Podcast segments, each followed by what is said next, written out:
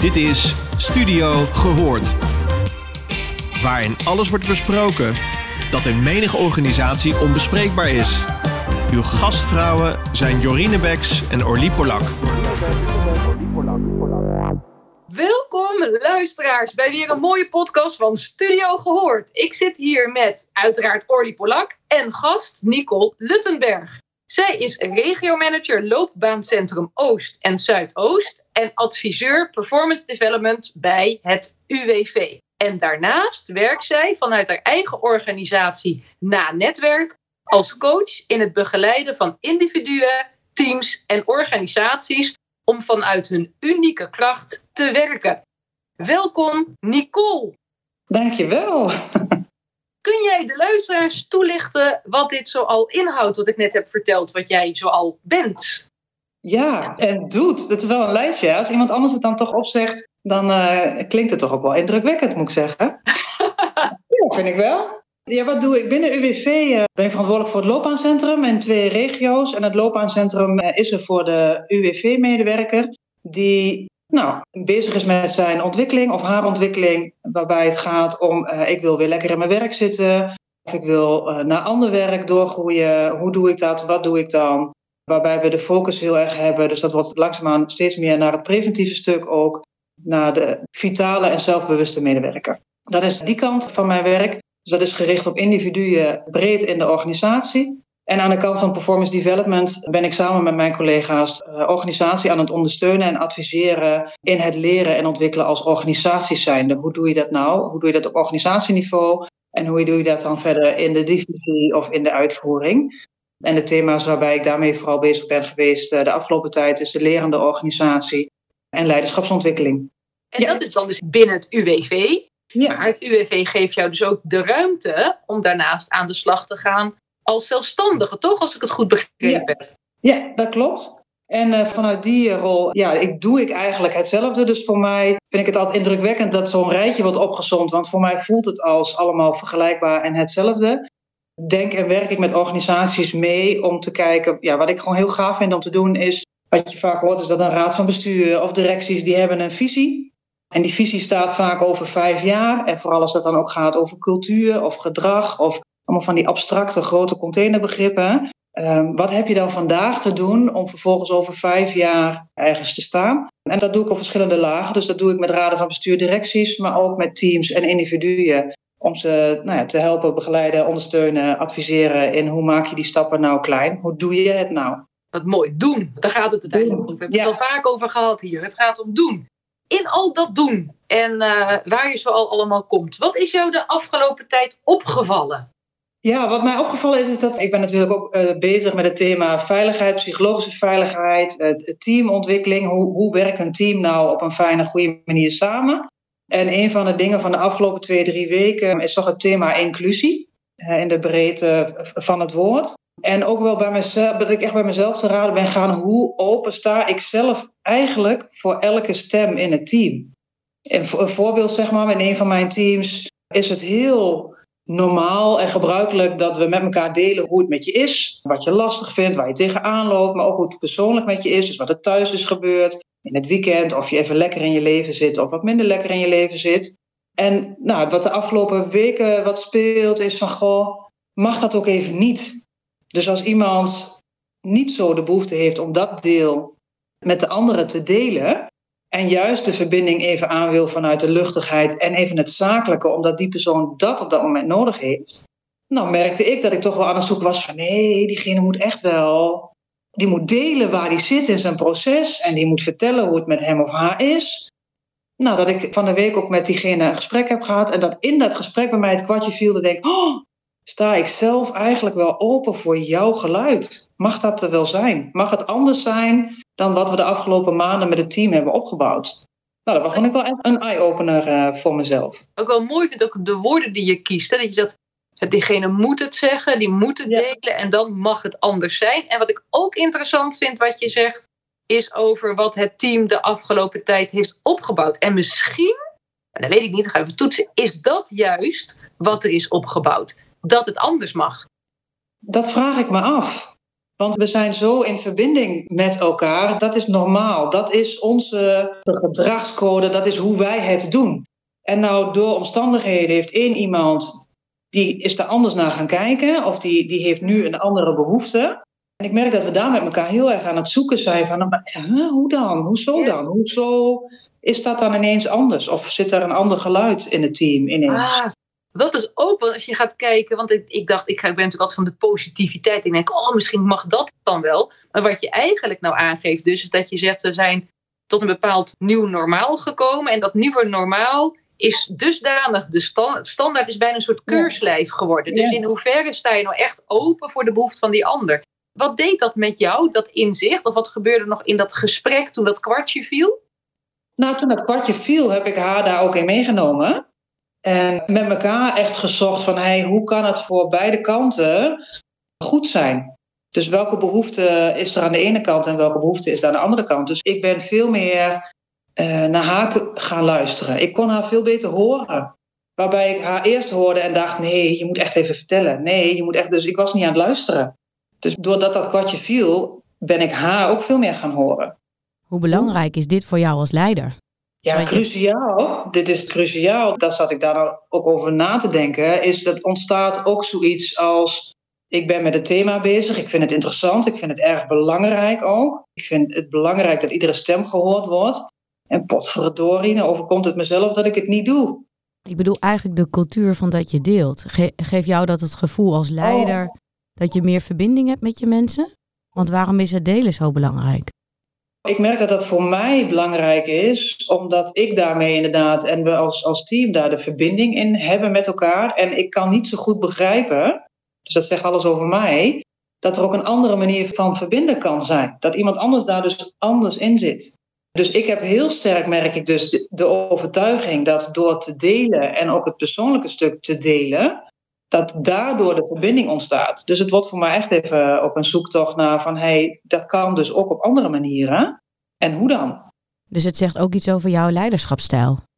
Ja, het zegt alles over mijn leiderschapsstijl. Ja. En dan heb ja. je ja, meteen een vraag.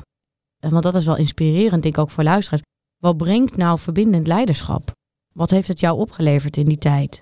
Dat het team, dat de mensen in het team veel vrijer prettiger en ontspannender in hun werk en hun functies zitten. Waardoor ze, nou volgens mij als ik ze nu vraag hoeveel je werkt en hoeveel plezier je in je werk hebt en de resultaten die je boekt, nou zijn die hoger dan, uh, dan twee jaar geleden. Dus het brengt door te verbinden op de relatie en, uh, en het proces, zie ik ook gewoon letterlijk resultaten omhoog gaan. Dat aan de bedrijfsmatige kant. Maar ik zie mensen veel blijer, veel fijner en blijer in hun werk zitten. En makkelijker even een tandje bijzetten als dat nodig is. Dus ja, dit levert heel veel op. Wat je aangeeft, hè, dat het verbindend, dat levert heel veel op. En aan de andere kant geef je net aan ook over misschien een soort blinde vlek of kokervisie. Of hè, dat je daar misschien, ja, dat je het met elkaar zo fijn vindt. Dat dat, wat ik net zei, dat nieuwe normaal. En wat het met je doet als het anders wordt. En vind ik ook wel interessant. Want dat is best wel ongemakkelijk, kan ik me zo voorstellen. En schakelen. En ook wel wat je net zei, want was ik benieuwd hoe, ging dat nou? Ook een stukje van, zeg maar, er komt hier weer de kracht van kwetsbaarheid van Brené Brown. Dus ik ben ook heel erg benieuwd, wat heb je nu gedaan na dat gesprek in je team? Heb je het bespreekbaar gemaakt? Of hoe heb je dat verder opgepakt? Ja, nou dat ga ik komende week doen. Maar het is wel mijn stijl, omdat ook gewoon, nou, net zoals dat ik het nu hier bespreek, zeg maar, uh, dat ga ik met mijn team ook doen. En ik ga daar ook gewoon vanuit mijzelf en hoe ik het heb ervaren uh, delen. En het bespreekbaar maken, want ik merk dat dat werkt. En wat ik wel heel erg heb geleerd is dat ik het niet zelf hoef te weten. Het team weet het wel. Dus het feit dat ik dan mijn eigen worsteling wel neerleg of mijn eigen inzicht neerleg of denk, oh, dit heb ik toch echt, hier heb ik zo'n kokenvisie gehad. Op de een of andere manier ontstaat er dan een dynamiek dat je elkaar gaat helpen met van oké, hoe gaan we dat dan nu oppakken? En je houdt je ook bezig met leiderschapstrainingen. En je hebt best wel een, ehm, ik hoor een hele sterke visie over verbindend leiderschap, over het stimuleren van potentieel in je team. Ja. Hoe vertaal je dat naar je werk? Hoe begeleid je anderen in jouw visie? Door het daarover te hebben, door dat te delen en ook wel door een verbinding te maken met de visie van de leider met wie ik spreek. Hoe kijk je ernaar? Wat, wat vind je ervan? Wat wil je daarin? Wat vind je lastig? En dan boor ik dit stuk altijd wel aan. Dus ik, nou ja, wat Jorien in het begin oplas. Ik geloof heel sterk in, als je vanuit je unieke kracht werkt, dan gaat het stromen. Dus ik ben in mijn leiderschapsontwikkeling en coaching altijd op zoek naar die unieke kracht van iemand. En ik heb een beetje begrepen dat veel mannen hebben wat moeite, misschien ook vrouwen, om niet te sturen vanuit de inhoud. Dus wat je ziet in uh, ja, een beetje ouderwets leiderschap, of misschien hedendaags leiderschap, is dat degene die de meeste kennis had, de meeste werkervaring, die bereikt top. En die gaat vervolgens zijn team sturen op kennis en zijn expertise. Waarbij hij sneller in het team ook wordt gezien als de alwetende. Dus degene met de meeste aanzien, maar ook de meeste informatie. Ja. En dat is een hele andere manier van over de relatie. Ik, ik ben heel benieuwd hoe je met dat soort mensen werkt. Want dat is zo anders dan hoe, hoe jij daar tegenaan kijkt. Hoe krijg jij mensen die op de inhoud zitten heel erg over naar relatie? Ja, via de inhoud. Ik wil net zeggen, met dit verhaal moet ik altijd denken aan een van mijn eerste opdrachten bij een waterschap. Waar de beste vlooienteller hoofdvlooienteller werd. Dus dat is echt mijn, mijn vergelijking met, met deze situaties. Dus inderdaad, degene die inhoudelijk het beste is, die gaat leiding geven. Ik zoek de weg naar relatie via de inhoud. En ergens zit daar, nou heb ik tot nog toe gemerkt, altijd wel een brug naar de link die ik net ook leg. Ook via relatie gaat de prestatie en de inhoud omhoog. En kun je en een voorbeeld vertellen? Jazeker, maar kun je meteen je verhaal vertellen over de vlooienteller? Jorine, die wil jij ook horen, toch? Ja, heel graag. Ja, God, dat is, inderdaad, dat is echt al lang geleden. Dat was bij het waterschap inderdaad. Uh, toen zat ik nog in de functie van arbeidshygiënist. Ik was daar onderzoek aan het doen naar gebruik van gevaarlijke stoffen. En daar werd echt naar die leidinggevende gekeken van ja, maar hij, hij weet het. Hij weet wat ik moet gebruiken, hij weet hoe ik het moet doen. Nou, tot aan hij weet uh, hoe ik die vlooien in die, in die minuscule vakjes moet uh, tellen. Dus daar was het echt wel de uitdaging om dat zelfdenken uh, ook aan te boren. En te hebben van ja, hij weet het wel, maar waarom doe jij de dingen zoals je ze doet? Dus dat is wel ook het begin geweest dat ik heel erg geboeid ben geraakt door gedrag in teams. Uh, want daar ontmoette ik heel sterk van ja, maar hij zegt dat ik het zo moet doen. Er wordt gewoon helemaal niet over nagedacht of er misschien een ander stofje is wat je kan gebruiken. Of een hele andere manier van vlooien tellen. Of nee, hij zegt dat ik het zo moet doen, dus ik doe het zo. Dus dat waren interessante gesprekken met die mensen die daadwerkelijk die vlooien aan het tellen waren. Van, god, zou het ook anders kunnen? Ja. Oh, mooi. Dat is een mooie ervaring. Het grappige is, als iemand dat, als je dat zo noemt als voorbeeld, dan denk je, oh, dat is gewoon een leuk voorbeeld. Dat is een soort beeldspraak. Maar er zit gewoon een echt verhaal onder. Er was gewoon echt een vlooienteller. Is echt, uh, ja, echt super mooi. Wat ik, je het over hebt, gedrag en, en natuurlijk, hè, wat net Orly zei, tussen haakjes ouderwets leiderschap, zo zien wij dat natuurlijk ook met sturen op de inhoud, op harde KPI's. Hoe ervaar jij dat in jouw rol als regio-manager dan? Heb jij bepaalde KPI's of, of metingen op ook het gedrag? Of is het alleen op de inhoud? Of, of, of, of, of? Ja.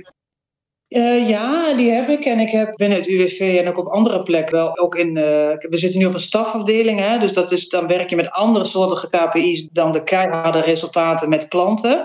Met percentages uh, van juistheid van uitkeringen en zo. Ik werk nu met zoveel procent van het personeel moet ons weten te vinden. En zoveel procent moet echt een volgende stap kunnen zetten. Of moet met handvatten naar buiten zijn gegaan. Of... En wat ik eigenlijk in nou ja, al die verschillende functies van leidinggeven heb ervaren. En steeds meer van overtuigd ben geraakt. Dat cijfers zijn voor mij een indicatie. En het zegt eigenlijk niks. Uh, want het gaat erom hoe registreer je het, wanneer registreer je het, hoe zuiver is de omschrijving van de registratie dat ik met een cijfer, ik vind het niet zo. in hoofdlijnen vind ik het interessant om een beetje iets van koers en richting te hebben. Maar ik ben altijd op zoek naar het verhaal erachter. Dus nu ook zijn wij bezig met een normeringsonderzoek. Dus we zijn aan het, aan het normeren van hoe lang duurt nou een loopbaantraject? Hoeveel tijd stop je daarin? Nou, de reacties van mijn team zijn nu van ja, oh, nou moet ik elke seconde registreren. En, uh, maar in de praktijk, weet je, ik ga, loop naar het toilet, maar op, onderweg kom ik die tegen, heb ik het over klant die. En onderweg kom ik die tegen en heb ik het over die klant. En hoe moet ik dit nu registreren zometeen? Dan denk ik, ja, dan gaat het dus over de grote lijnen voor mij en over het verhaal van die cijfers. Dus als ik nu een cijfer krijg met, uh, nou, zoveel procent van ons personeel heeft de pensioenvoorlichting gevolgd, dan zeg ik, nou ja, oké, leuk, maar hoe komt dat dan? Hoe komt dat die gevolgd is? Ja, wat, je, ook- wat me ook triggert, nu je het over cijfers hebt, hè, en dan specifiek bij een organisatie als UWV. Want voor mij zit daar ook juist heel erg, gaat het om de mens. Ik denk altijd dat als je bij het UWV werkt, dan heb je op zijn minst een bepaald gevoel van ik wil helpen. Maar misschien heb, zie ik dat verkeerd hoor. Eh, Dat is wel hoe ik iedereen binnen UWV werk. Als, als je in UWV binnenstapt en de organisatie leert kennen, iedereen gaat voor die klant. Dat is ook de zoektocht. En ook mijn zoektocht in hoe verhouden die cijfers. Want je, je hebt wel iets nodig om te sturen en, en koers te hebben met elkaar en afspraken te maken met het ministerie. Maar hoe vertaal je dat nou inderdaad naar die, die passie die een ieder heeft om die klant goed te helpen? En dat doe je door verhalen te vertellen. Ja, en verhalen op te halen. En we zijn een beetje richting het einde van onze podcast. Maar ik ben ook nog wel heel erg benieuwd. Want je houdt je ook heel erg bezig met het verbeteren van eh, niet alleen mensen en leiderschap. Maar je zei ook eh, dat je met teams aan, het- aan het werk bent. Hoe zit dat? Als je komt van een toch wel functionele organisatie. Want volgens mij omschrijf je nu een organisatie die erg gewend is om op de inhoud te sturen. En eigenlijk eh, cijfers. En je bent zelf echt een mensenmens als ik het zo hoor. Hoe zorg je dat andere mensen in elkaar, in een groepsverband, met die twee dingen omgaan? Hè? De inhoud, zeg maar het resultaat, zeg maar, en die relatie. Nou, dat is denk ik een hele mooie vraag waar ik zelf ook nog het antwoord op probeer te vinden. Hoe doe ik dat nou? Ik vraag dat ook aan mijn team wel eens terug van hey, hoe, wat zien jullie mij daar nou in doen? Ja, dan kom ik toch een beetje terug op wat ik net ook zei. Op het moment dat ik iemand heel erg op die cijfers hoor sturen, ga ik vragen stellen. En ga ik het ter discussie stellen of ga ik er een ander perspectief naast zetten. Dus ik blijf heel erg wel bij deze stijl om, om het op tafel te krijgen. Ik denk dat dat het antwoord is op je vraag. Ik weet het nog niet helemaal. Dus ik neem de vraag ook mee om nog even verder op te broeden. Dat is een mooie vraag. Ja. Wat je voor mijn gevoel zegt, is je blijft trouw aan je visie. Je bent heel eerlijk in je leerprocessen. En ik denk dat je daardoor ook de ruimte geeft voor het leren van de ander. Dat is vaak wat er dan gebeurt. En je blijft erin ook zoeken naar elke wat triggert nou om wel die verbinding aan te gaan. Dus het klinkt voor mij als, oh wat mooi dat je, dat je die stap aan het zetten bent. En ik denk ook voor de luisteraars van, het is altijd maatwerk. Iedereen is anders, ieder mens is anders. Niemand is perfect. Je kunt nog zo die drive hebben dat die verbinding daar zit erin. En dan kun je weer doorschieten voor je gevoel bijna wat je zo eerlijk deelde. Maar het kan wel. Als je me elke keer voor jezelf, dit vind ik van belang, die verbinding. En elke keer weer helpen in dat, ja, dat medemenselijk zijn eh, mogen Ja. zijn. Ja, wat mooi. Ja, ik denk eigenlijk dat het een hele mooie afsluiting is. Heb jij nog een laatste vraag, Orly? Waar zou jij het liefste met jouw ontwikkeling in leiderschaps- en teams naartoe willen? Hoe ziet jouw ideale leider uit met het ideale team? En je mag alles fantaseren hier. Wauw. ja, eh, ja, jeetje. Ik denk dat wat ik nu met twee teams zelf aan het doen ben. Ja, ik zou wel gewoon de invloed eh, bijna, nou op de hele wereld, wou ik bijna zeggen, dat is te veel. Maar weet je, op de grote bedrijven in Nederland, als ik die een stukje van de passie en de energie en de resultaten die ik in mijn eigen team nu zie, als ik dat mag delen en daar bedrijven in mee mag nemen, ja, dan ben ik wel heel erg gelukkig. Mooi, ben je als arbeidshygiëniste gewoon toch weer lekker terug bij werkgeluk, hè? Ja,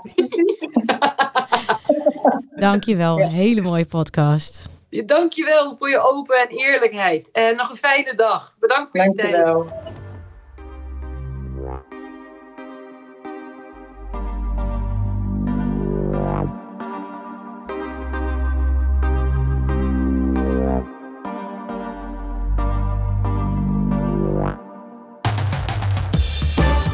Je luisterde naar Studio Gehoord. Vond je dit een leuke podcast? Laat dan een review achter bij jouw favoriete podcastplatform. Tot de volgende!